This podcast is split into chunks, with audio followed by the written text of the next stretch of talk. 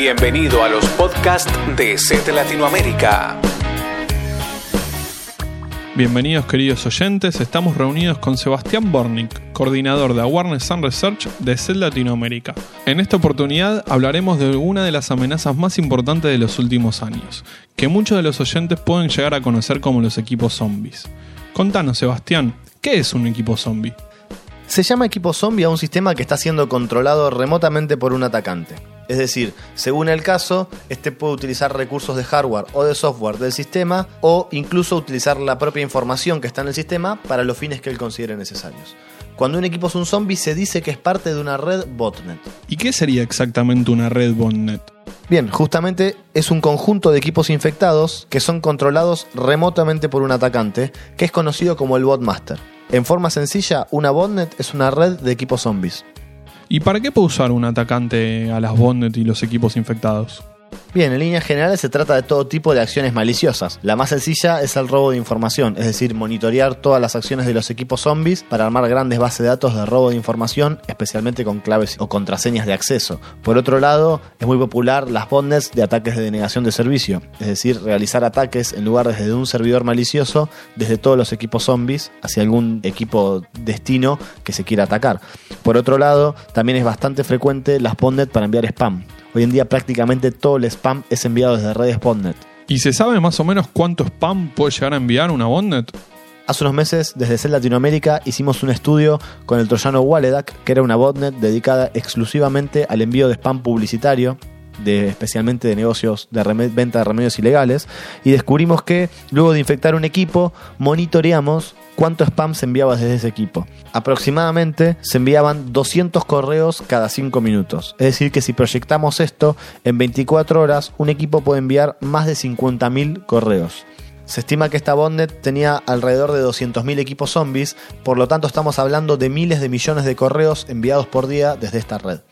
En resumen, los atacantes llevan a cabo estos delitos, pero en lugar de hacerlo desde servidores maliciosos, lo hacen desde la computadora zombies, es decir, desde los equipos infectados. ¿Y esto quiere decir entonces que el usuario que está infectado por la botnet es el que comete el ataque?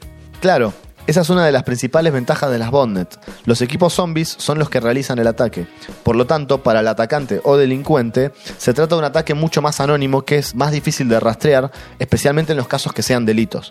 Por otro lado, otras ventajas de las botnet tienen que ver con un mayor rendimiento, como veíamos anteriormente, se puede enviar mucho más spam contando con una red botnet que con un servidor malicioso.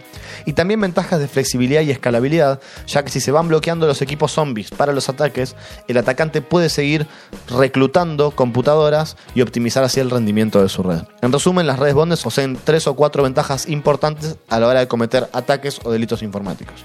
¿Y qué tipo de infección convierte al equipo en zombie? Tanto gusanos como troyanos pueden convertir a un equipo en zombie. Dependiendo de la botnet, esta puede utilizar métodos de propagación basados en ingeniería social, a través de troyanos, u otros métodos como dispositivos USB o vulnerabilidades, es decir, gusanos. Debe quedar claro que un equipo para convertirse en zombie antes debe infectarse con un código malicioso. Y pensando netamente en los usuarios, ¿cómo podemos hacer para darnos cuenta al estar usando el equipo si somos parte de una botnet o no? En base a lo que te comentaba anteriormente, la forma de reconocer un equipo zombie es utilizando un software antivirus que identifique la infección de malware.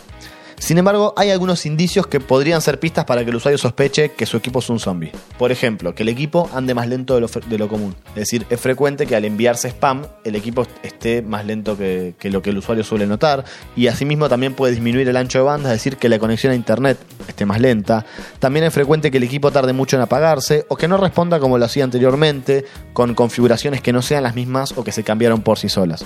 Finalmente también podemos destacar que es frecuente ante un equipo zombie que este no pueda descargar las actualizaciones del sistema operativo o que se bloquee el acceso a sitios web de empresas antivirus. De todas formas, todos estos son indicios, pero como ya te mencionaba, ante estas sospechas es necesario utilizar un software antivirus para confirmar que hay una infección. Entonces, para resumir, si nosotros no nos infectamos, quiere decir que no vamos a ser parte de una botnet.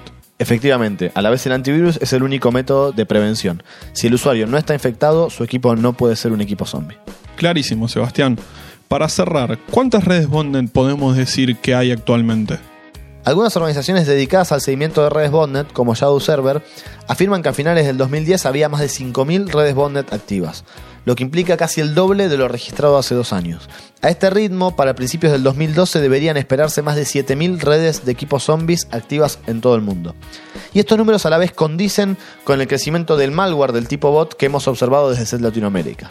Según estadísticas de ThreatSense.net, nuestro sistema de alerta temprana, hemos detectado crecimientos por encima del 100% durante el año 2010. Por ejemplo, el gusano IRC SD-Bot, que es uno de los más propagados, creció de un 0,24% de detección durante el 2009 a un 0,49% en 2010. ¿Qué quiere decir esto? Que mientras en el 2009 uno de cada 400 usuarios recibía esta amenaza en el sistema, en el 2010 ya fueron uno de cada 200 usuarios los que vieron una variante de esta botnet en su sistema y que fue detectado por el software antivirus. Y estamos hablando solo de una variante. Sin lugar a dudas que las botnets son una de las herramientas tecnológicas más importantes del cibercrimen y las seguiremos viendo en actividad y crecimiento constante. Cada vez será más probable que un equipo infectado sea un equipo zombie. Bueno, Sebastián, muchas gracias. Aún nos quedan muchas consultas sobre las bonded, pero vamos entendiendo en forma general cuál es el concepto de este tipo de ataque.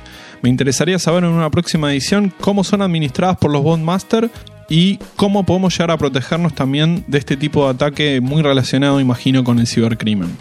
Por lo tanto, invitamos a los oyentes a seguir atentos a las próximas ediciones en donde Sebastián nos estará contando más sobre este tipo de ataque y cómo las bonded están actualmente.